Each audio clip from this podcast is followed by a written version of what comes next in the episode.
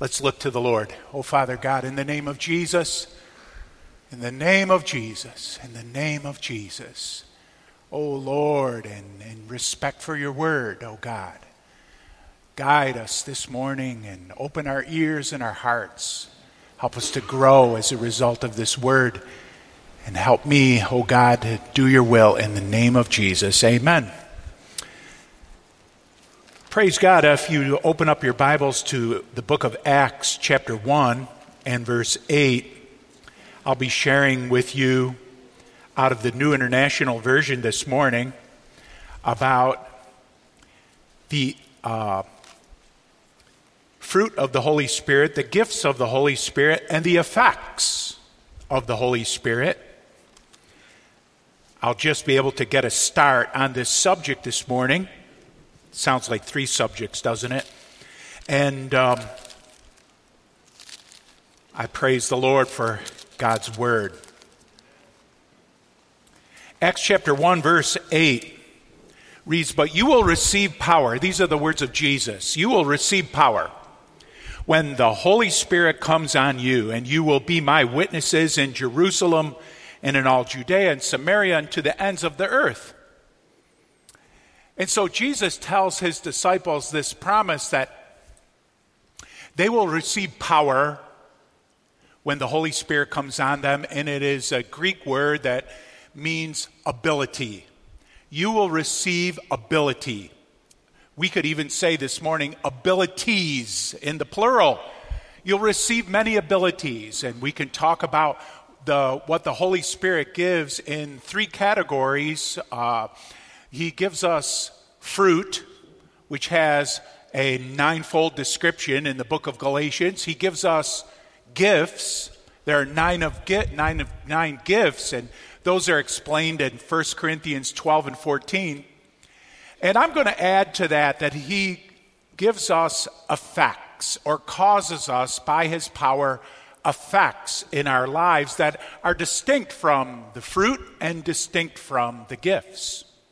I'm using the New International Version this morning because it's consistent in how it refers to the Holy Spirit. It's always Holy Spirit or Spirit, Spirit or Holy Spirit, whereas the King James sometimes calls the Holy Spirit, the third part of the Trinity, Holy Ghost, and sometimes Holy Spirit.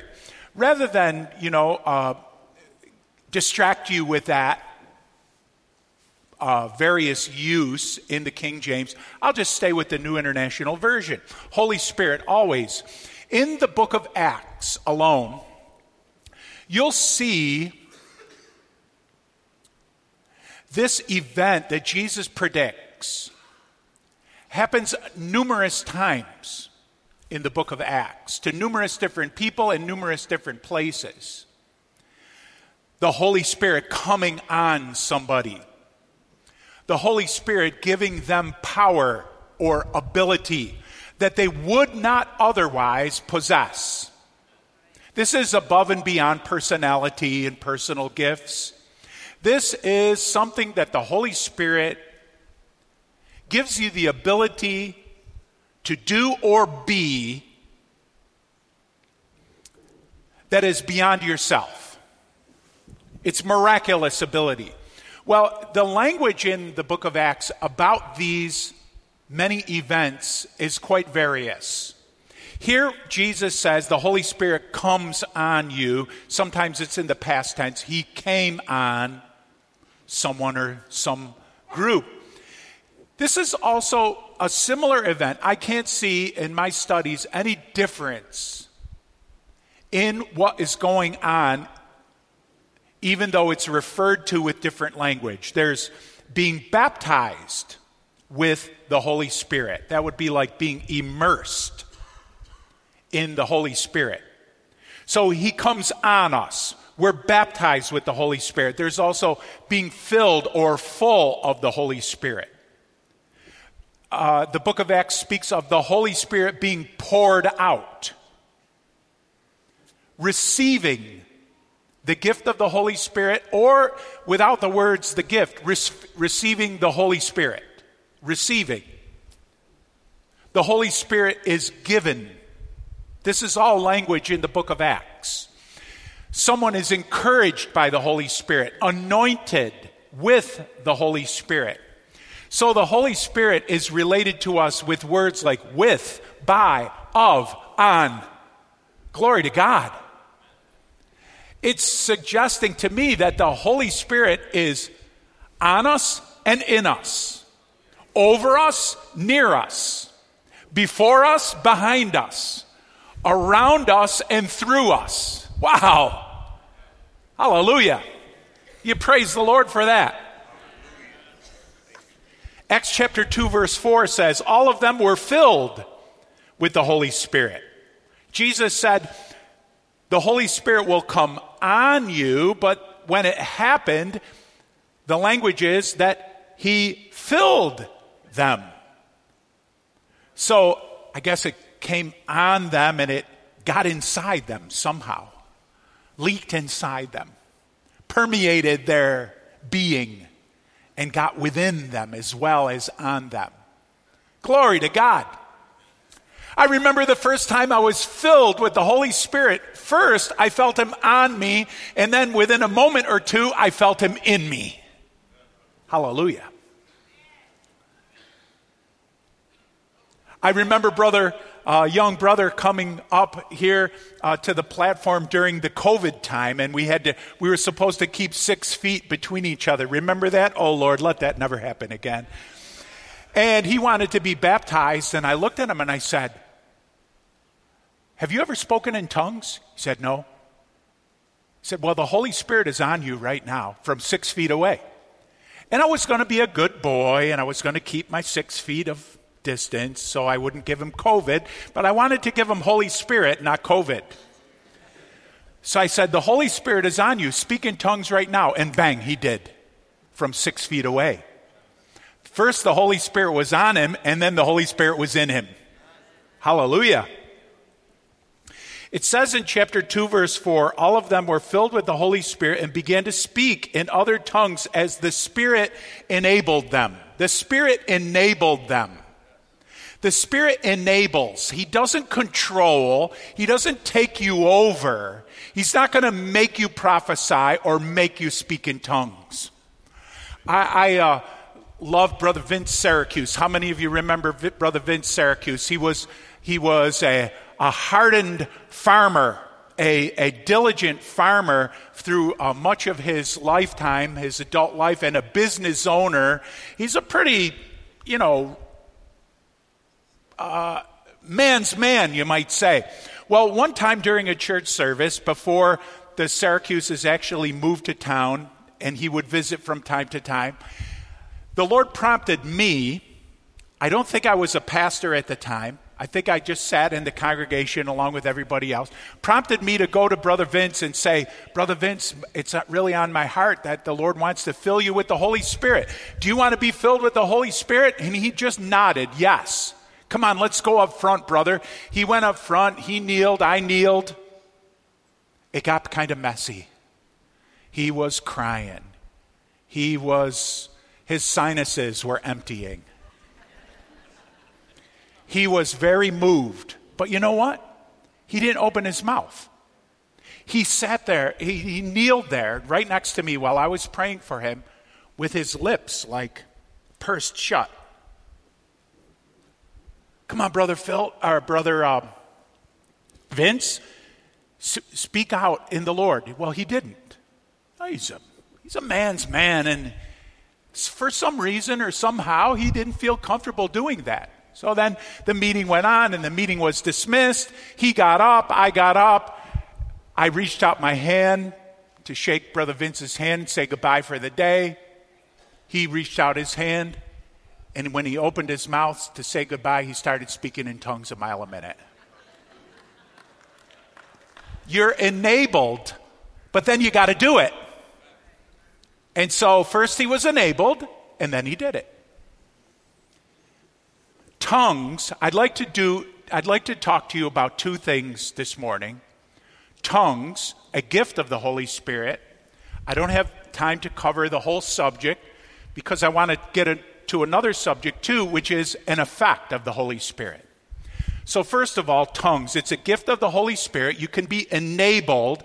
The, the language in the uh, Acts chapter 2, verse 4, it means that he gave utterance. It's two Greek words gave, common word for giving in Greek, utterance or the ability to speak. Now, the New International Version just says, as the Spirit enabled them. The King James follows the Greek more closely, as the Spirit gave them utterance. That's a very good description of what the Holy Spirit does. He didn't do it for them, but He gave them the power or the ability to do it. Acts 2, 2 verse 5 says, Now there were staying in Jerusalem God fearing Jews. Is this, a, is this um, topic exciting to you, brothers and sisters? You say, uh, Brother Bryan, you're always so enthusiastic. Are you always so enthusiastic? Brothers and sisters, I can tell you, it, I have, I have a, a personal malady, a foible. I even sleep enthusiastic. I mean, I say to my wife, honey, I'm going up, I'm going to bed. Within like 20 seconds, I am out. She says I snore. I don't believe her. Anyway, now there were staying in Jerusalem God fearing Jews from every nation under heaven. When they heard this sound, a crowd came together in bewilderment because each heard their own language being spoken. Utterly amazed, they asked, Aren't all these who are speaking Galileans? Then how is it that each of us hears them in our native language? Parthians, Medes, Elamites, residents of Mesopotamia, Judea, Cappadocia, Pontus, and Asia, Phrygia and Pamphylia, Egypt, and parts of Libya near Cyrene, visitors from Rome, both Jews and converts to Judaism, Cretans and Arabs. We hear them declaring the wonders of God in our own tongues. Amazed and perplexed, they asked one another, What does this mean? The Bible says there were about 120 Galileans in the upper room on the day of Pentecost when they were first filled with the Holy Spirit and they spoke in tongues for the, for the first time in the New Testament. And what happened was all of these Galileans, without uh, taking Rosetta Stone or any courses and all these different foreign language languages were miraculously enabled to speak foreign languages and give glory to God and talk about the wonders of salvation without ever having taken a lesson in those other languages. The people that were there, there heard their own languages being spoken. Praise the Lord. What a notable miracle. It shows the Holy Spirit's determination to cross cultural barriers with the wonders of salvation. The wonders of salvation would be made available to the world. Praise God. Language barriers would not stop the spread of the good news of Jesus Christ. Praise the Lord. Now, as I mentioned to you, 1 Corinthians 12 and 14 say quite a bit about the gifts of the Holy Spirit. So let's turn there, 1 Corinthians 12 7. It says in 1 Corinthians 12 7. Now, to each one, the manifestation of the Spirit is given for the common good. So the, the gifts of the Spirit are given for, the good, for good. There are nine of them nine manifestations of the Spirit that are mentioned here. In my, I've been a, a Christian for close to 50 years. In my experience, I have not observed a tenth. Sometimes the Bible mentions a number of things as establishing possibilities. For instance, it says uh, there are nine descriptions of the fruit of the Spirit. I don't think really nine is enough. There's more than love, joy, peace, long suffering, and the rest of the nine. But in my experience, I've never seen any more than these nine manifestations of the Holy Spirit. And verse 10 refers to, to another speaking in different kinds of tongues. Speaking in different kinds of tongues. Notice that it says different kinds of tongues, not simply different tongues. It doesn't say the Holy Spirit gives the ability to speak in tongues but it gives the ability to speak in different kinds of tongues. Different genera. If you're a biology major by any chance, uh, the plural of genus is genera. Wow, that's a little counterintuitive, but it is what it is.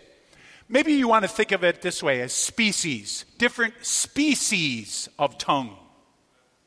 The Greek word is actually genus. Different genera or species of tongues, not simply different languages, but different kinds of languages. This is the only chapter in the Bible that contains this phrase. We can, we can make sure that Greek, the Greek language, can say different tongues or different languages. The word, the uh, gloss, glossolalia that is pronounced or that is translated tongues is often translated languages. Revelation 5 9 says, You were slain, and with your blood you purchased for God persons from every tribe and language and people and nation. It says, From every tribe and language from every language. It does not say from every kind of language, it just says from every language. Listen to that closely. Every language. Now, on the day of Pentecost, God gave the ability to 120 Galileans to speak every language of the people that were around.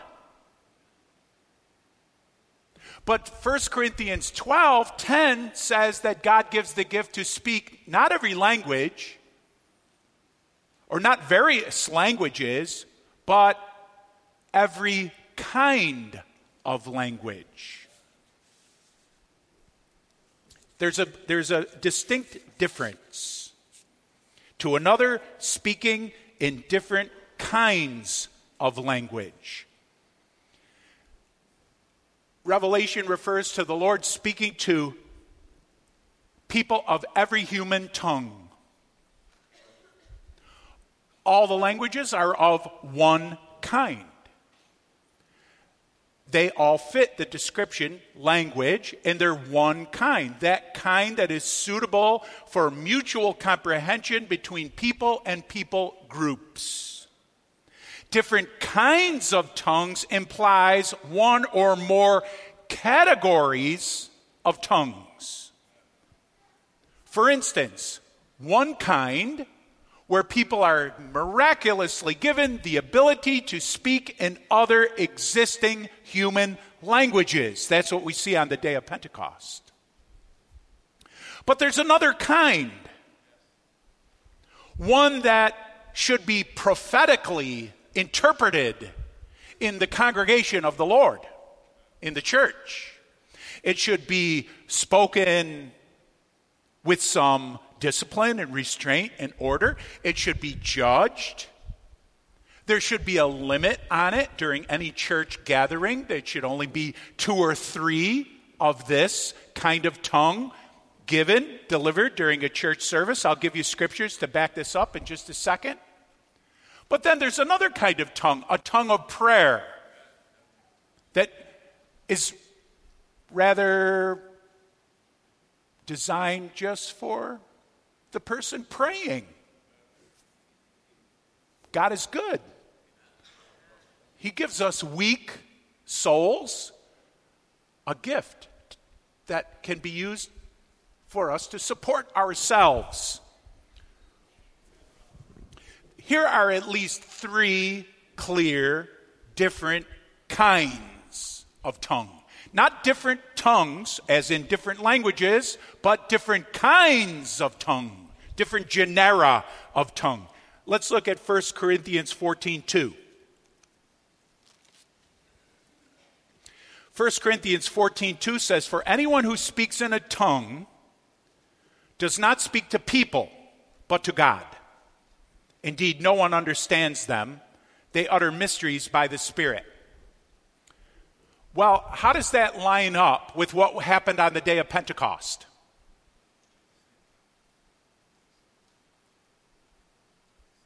On the day of Pentecost, did people speak in a tongue and nobody could understand them? No, actually, they spoke in a tongue and people all over could understand them. The Medes and the Persians and the Cyrenes and the Greeks and everybody from every different part of the Mediterranean basin heard their own language. People understood what was being said. But this is referring to a tongue that does not speak to people. It speaks to God, and in fact, no one understands them, it says. No one understands them. That's not what happened on the day of Pentecost. So you see, it is a clear indication that there's more than one kind of tongue. One kind of tongue is to be heard and understood by other human beings. One other kind of tongue is not meant to be understood by human beings, it's meant to be understood only by God.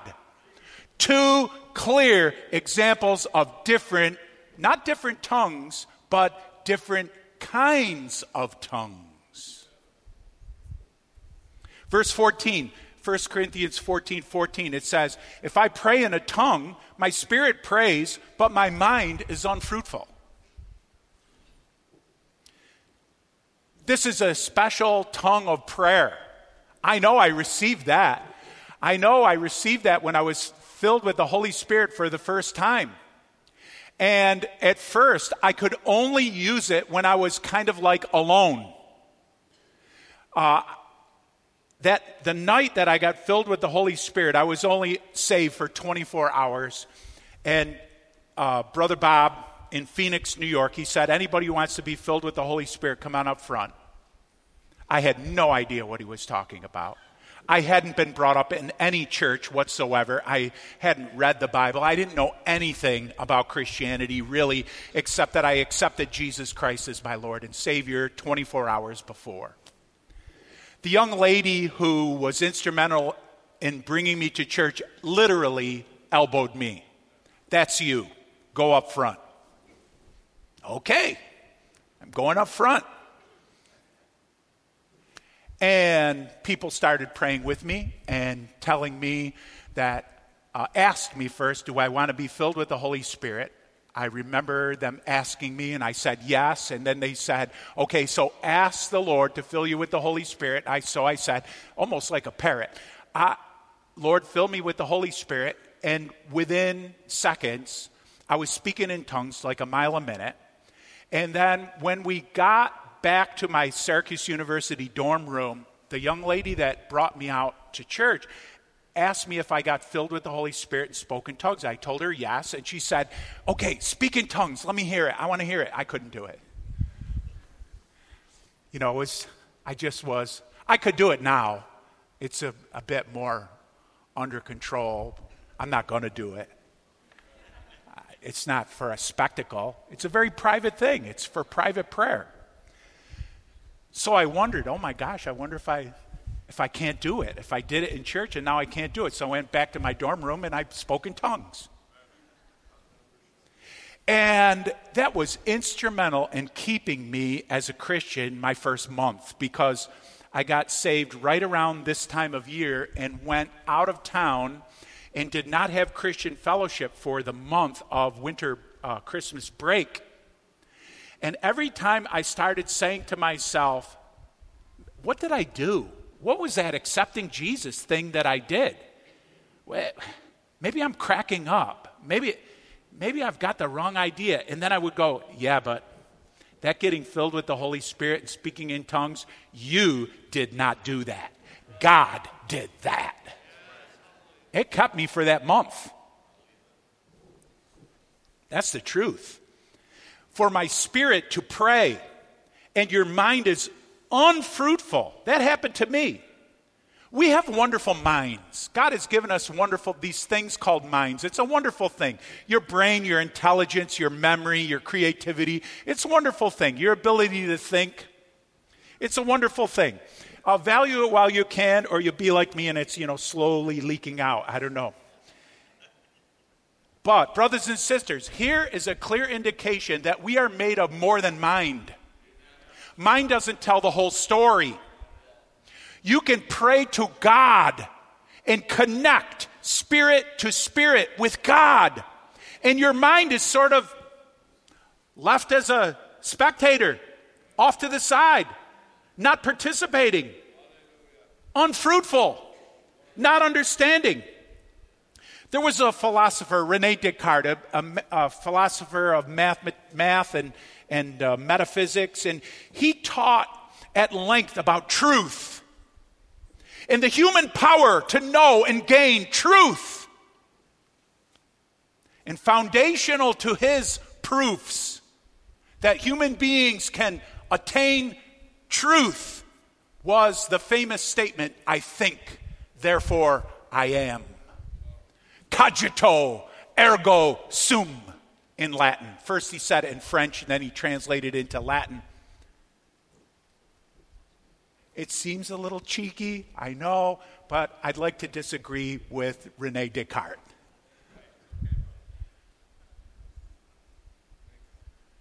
You were made a body, soul, and spirit by God. And sometimes your spirit can pray to God and even utter syllables and language that are incomprehensible to the human mind, but they're comprehensible to God. And your spirit is connecting with God's spirit. And you can do that in prayer and in worship, and it's wonderful. Praise God. Anybody hungry for that experience this morning? Hallelujah. Jesus added a fourth dimension to the command in the Old Testament. He said in Mark 12 30, Love the Lord your God with, now count them, all your heart, one, with all your soul, two, with all your mind, three, and with all your strength, four. With all, with all, with all, with all, with all. Four. He's actually not quoting Deuteronomy chapter 6 precisely which only refers to three withs with all your heart, with all your soul, and with all your strength. It does not say mind in the Old Testament. Jesus added that. He didn't say, I'm quoting De- Deuteronomy 6. He was asked, What's the greatest commandment? And he said, What the greatest commandment is love the Lord with all your heart, mind, soul, and strength. I hope I did all four correctly. He added in mind. And I know I have a good idea why he added in mind because the Greeks had been powerfully influential on everybody's thinking by the time Jesus came around. And very influential on the Pharisees that Jesus was talking to. And they believed in this, in sort of the supremacy of the mind, the tyranny of the mind. And so Jesus added in mind too. All right, love, I'm not going to argue with you if you have a mind or not, or if the mind is supreme or not. Love the Lord with all of it. Whatever is you, love the Lord with all of you. Every part of you. If you're going to think of another part, I'll add that in too. We'll go to five. We'll go to six. We'll go to 106. Love the Lord with all of you, every part of you. Every part you name, I will say, love the Lord with it. Let's add mind. Praise God. Here I am getting all enthusiastic again.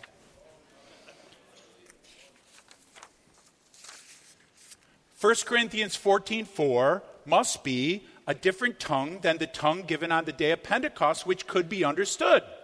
No one understands the tongue of prayer. Your mind is unfruitful. Let's uh, look into this a little more. 1 Corinthians 14 27 says, If anyone speaks in a tongue, two or at most three should speak one at a time, and someone must interpret. Verse 28 says, If there's no interpreter, the speaker should keep quiet in the church and speak to himself and to God. A tongue that is intended to be interpreted. And if you, we have quite a few interpreters here in the congregation this morning. We have quite a few that have the gift of this kind of tongue. In practice, in my experience, I'm not, I'm not telling you that this is, you know, described precisely in the Bible, but in my experience, someone, when the congregation is a little more quiet, they speak forcefully and publicly, loudly in a tongue, and it kind of stops. Everybody's what everybody's doing and they pay attention to that person speaking that tongue. And then there will be an interpretation. Either that person will interpret the tongue, him or herself, or somebody else will interpret the tongue. One person will say the tongue, somebody else will interpret the tongue. Paul said, if you speak in that tongue, pray that you'll be also an interpreter of it. Ask God to help you be an interpreter of your own tongue, that you speak like that. But he says this should only be done at two or three times per gathering. There should be restriction on it. He says we should have some order about this. We shouldn't have somebody kind of bringing all the attention to themselves in order to speak a tongue and stop what everybody's doing. We shouldn't have that be happening four, five, six times during a single church service. That should be under some restriction.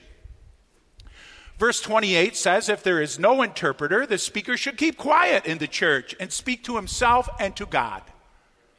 Okay? Just do it very quietly, un, not publicly. Just speak to yourself.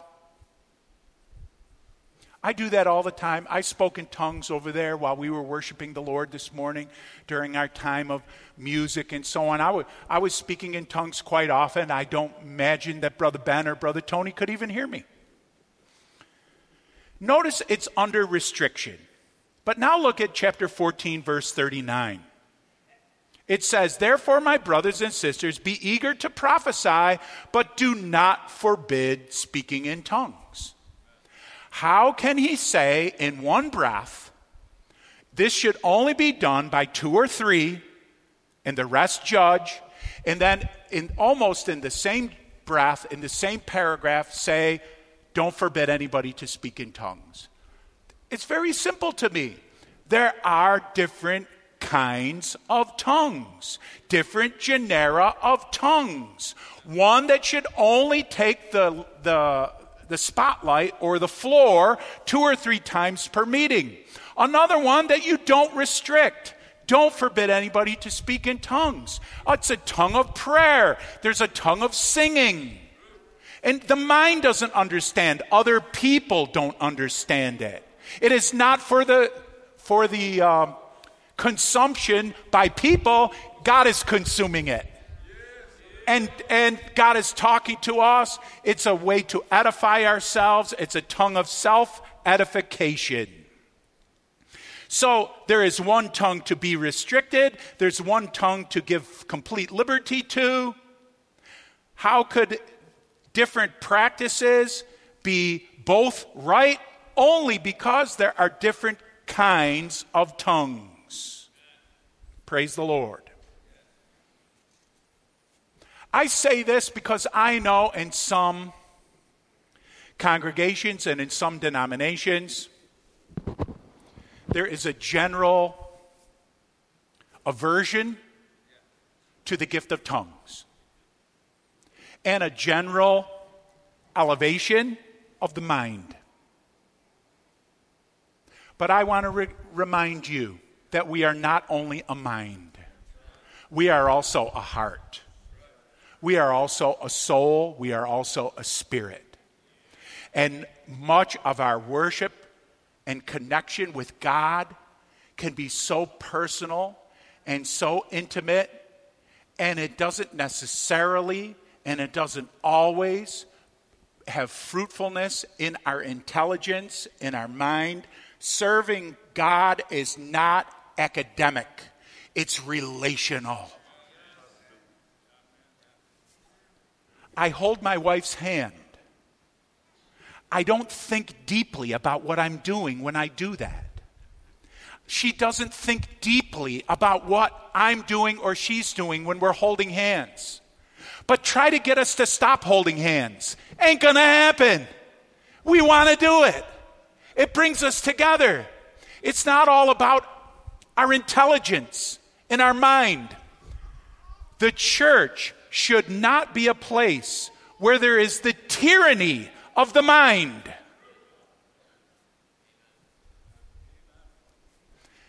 The only one that should be king in the church is Jesus. Amen. Praise God. Okay, I'm going to switch. Uh, I'm going to switch my topic now and talk about an effect of the Holy Spirit.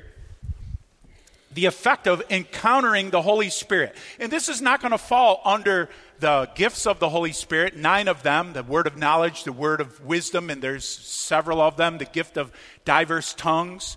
It doesn't fall under the descriptive words of the fruit of the Spirit love, joy, peace, long suffering, gentleness, goodness, faith, meekness, temperance.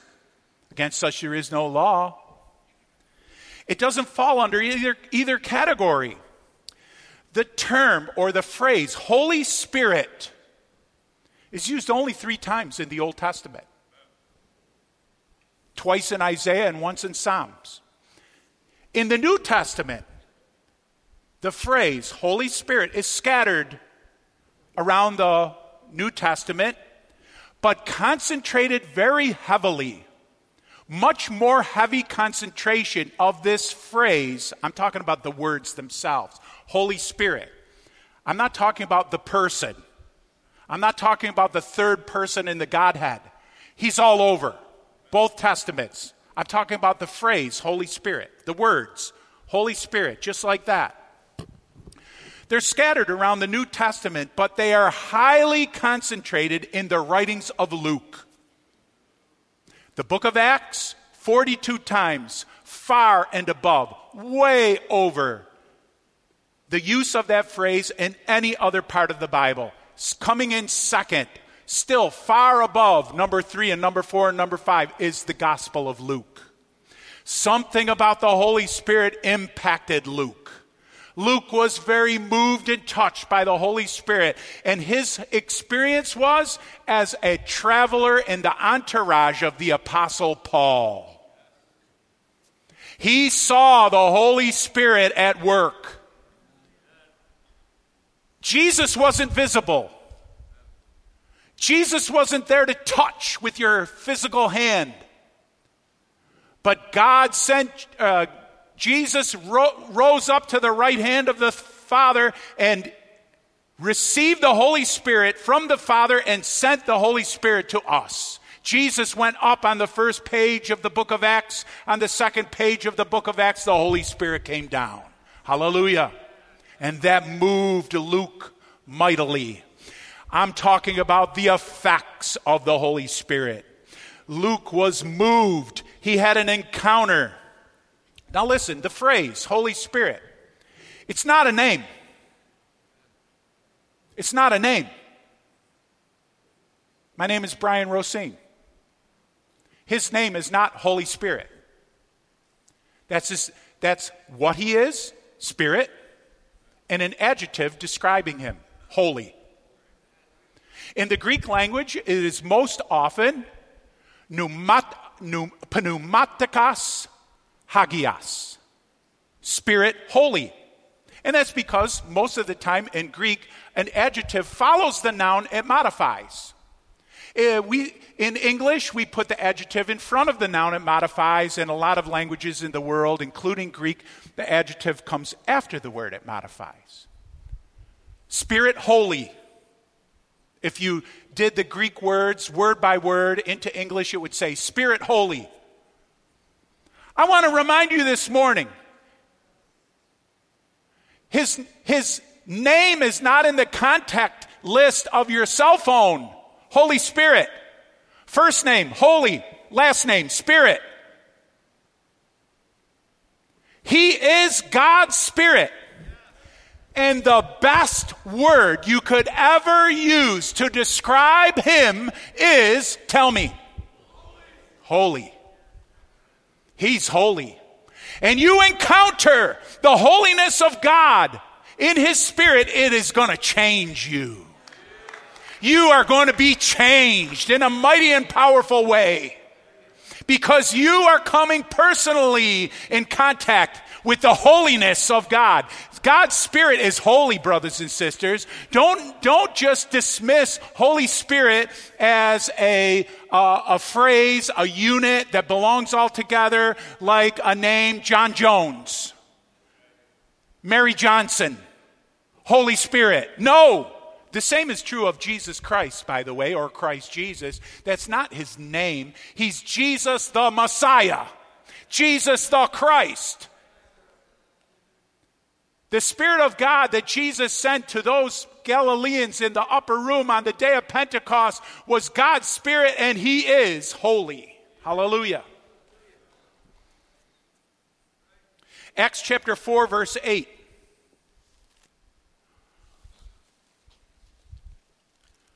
Okay, I'm really enthusiastic right about now. Take a deep breath. Don't scare the people away but I may need an extra hour this morning. Acts chapter 4, verse 8 says Then Peter, filled with the Holy Spirit, he was filled with this Spirit, brothers and sisters, and that Spirit is holy. He was really moved and touched by the holiness of God. He said to them, Rulers and elders of the people, let's not even worry about what he said. He spoke to the power of his world. He spoke to the power people. He spoke to the culture. And he was not intimidated and pushed back by the culture of his day because he was filled with the Spirit of God, which is holy. Peter was speaking to social and cultural power, and the Holy Spirit will empower us to speak to authors even when the authors are not present, celebrities even when the celebrities are not present, fashion designers, professors, thinkers, philosophers, broadcasters, analysts, songwriters, culture makers of all kinds. We'll speak to them. Rulers of the people, hear this. There's one name by which man can be saved Jesus Christ. Well, how could you say that? One name. Because the holiness of God has come and touched me. God's holiness. You won't cower before social and cu- cultural pressure. That's power. Jesus said, Power's going to come on you when the Holy Spirit comes. You're going to have power when the Holy Spirit comes on you? Oh, baby, that's power. Acts 4:23. Peter and John were jailed overnight. They were threatened. Verse 23 refers to what happened on their release. On their release, Peter and John went back to their own people and reported all that the chief priests and the elders had said to them. When they heard this, they raised their voices together in prayer to God. Sovereign Lord, they said, You made the heavens and the earth and the sea and everything in them. You spoke by the Holy Spirit through the mouth of your servant, our father David. Why do the heathen why do the nations rage and the people plot in vain? The kings of the earth rise up and the rulers band together against the Lord and against his anointed one. But verse 31 says, And after they prayed, the place where they were meeting was shaken, and they were all filled with the Holy Spirit and spoke the word of God boldly. Notice that Luke is not happy. It is not sufficient for him to say they were filled with the Spirit and spoke the word of God with boldness. It is not sufficient. It is not satisfactory to Peter to say, you spoke by the Spirit through the mouth of your servant, our father David. They keep referring to the Spirit as the Holy Spirit. We have had an encounter with the Holy. And an encounter with the Holy changes everything. He's not called loving spirit, merciful spirit, good spirit. He's not called sweet spirit, He's not called lovely spirit. He's called again and again. In the book of Acts, When the church first started, when the church got its start, when the church was founded, when the church grew like crazy, the Spirit wasn't called loving spirit, merciful spirit, good spirit, kind spirit, gentle spirit. He was called Holy Spirit. It's not his name, it's what he is. And when you encounter the holiness of God, it's going to have a deep impact in your life. I'm talking about the effects of the Holy Spirit. In this case, they were empowered to stand up to their culture. I'm not talking about culture wars this morning. I know it's very popular for churches and preachers to, to advocate being involved in a culture war. We've got to win the culture war. Our culture war is, is going, is, is, we're not winning it. We've got to take back this and take back that. I'm not talking about that this morning. I'm talking about building the kingdom of God in the face of persecution and pressure to be quiet building the kingdom of God.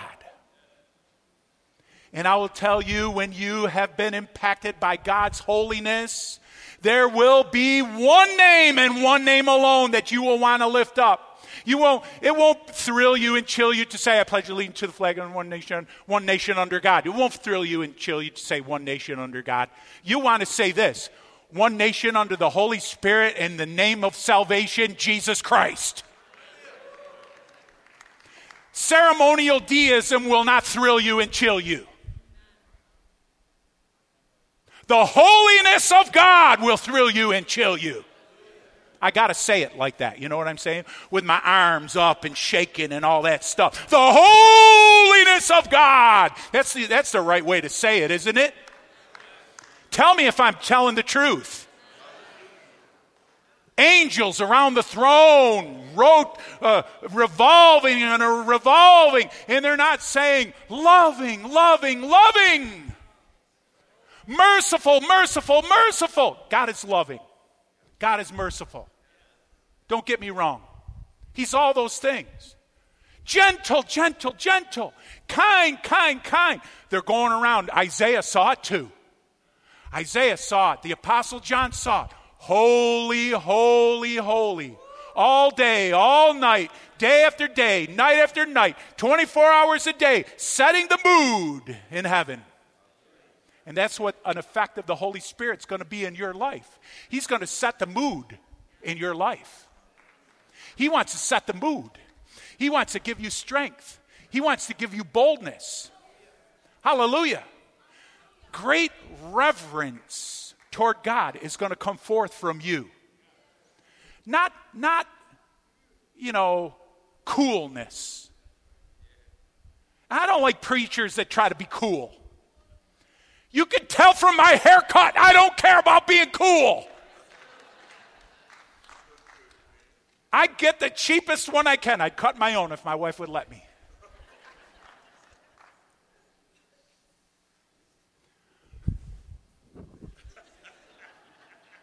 And I got to have tattoos and I got to have cool shoes and I got to have this and I look, once you touch the holiness of God, there's going to be one holiness is about oneness, about about zeroing in and focusing on one important thing, the holy. There's going to be one thing important to you, Jesus Christ. Hallelujah. Jesus said the Holy Spirit is going to draw you to me.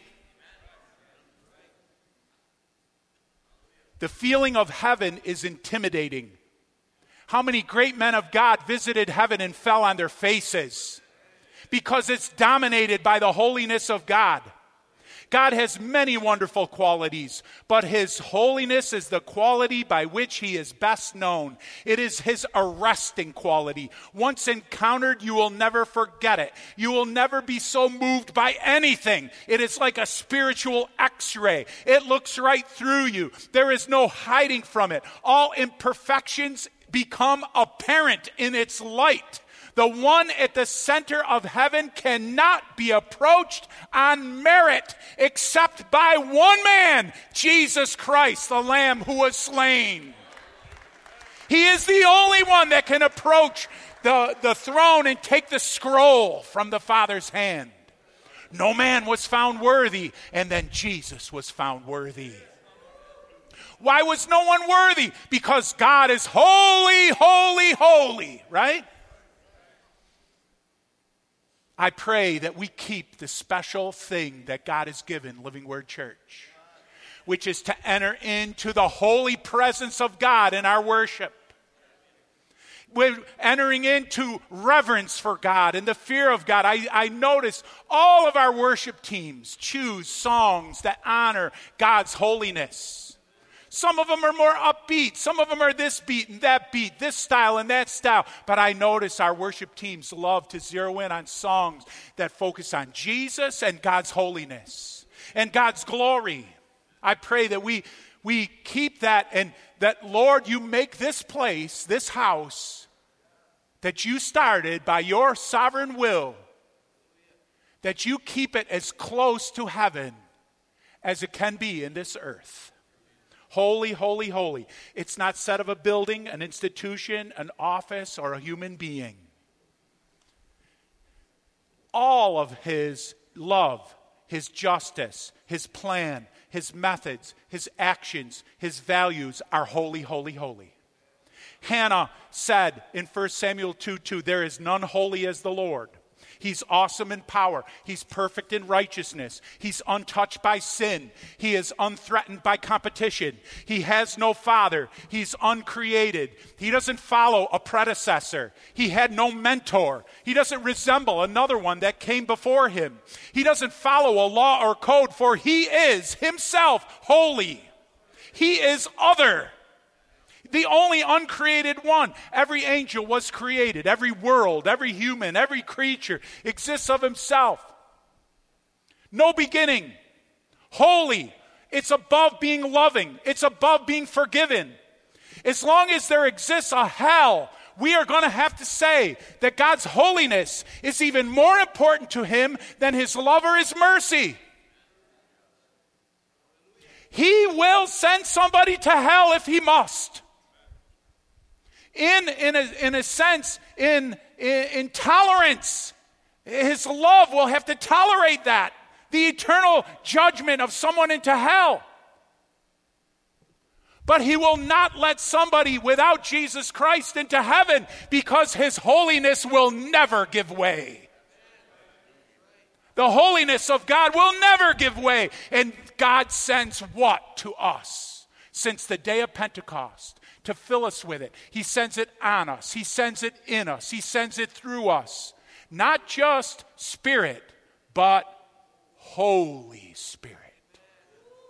A Holy Spirit. A Holy Spirit. You have property.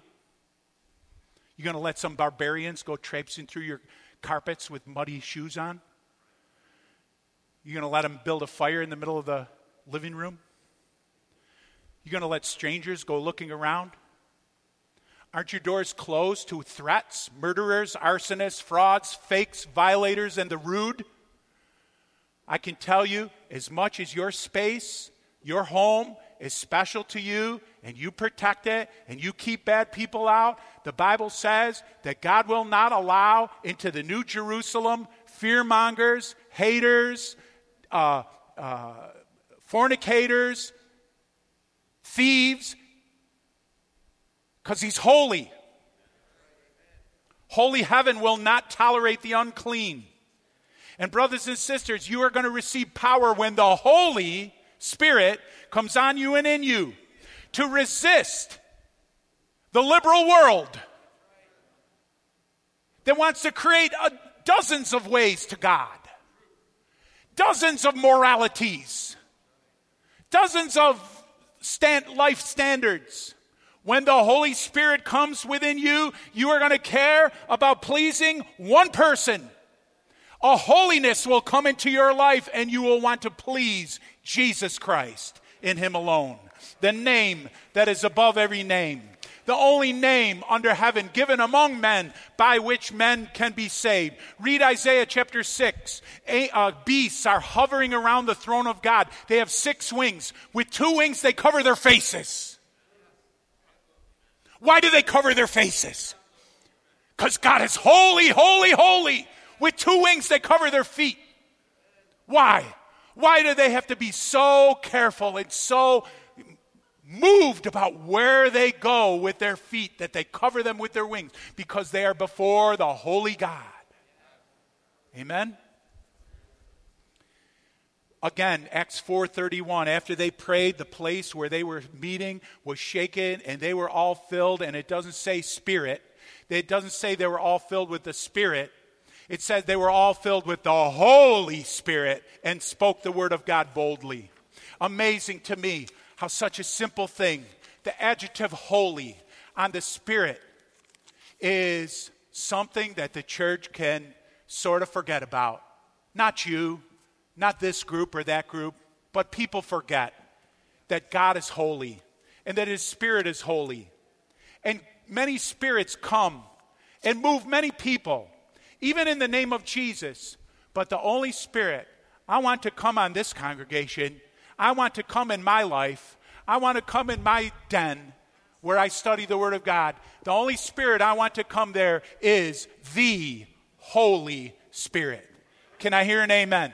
Hallelujah. Father God, in the name of Jesus, may your Holy Spirit move us, impact us, have an effect on us in the name of Jesus. Amen. God bless you. Wonderful to have you here this morning. Have a wonderful day. We'll be here tonight for prayer.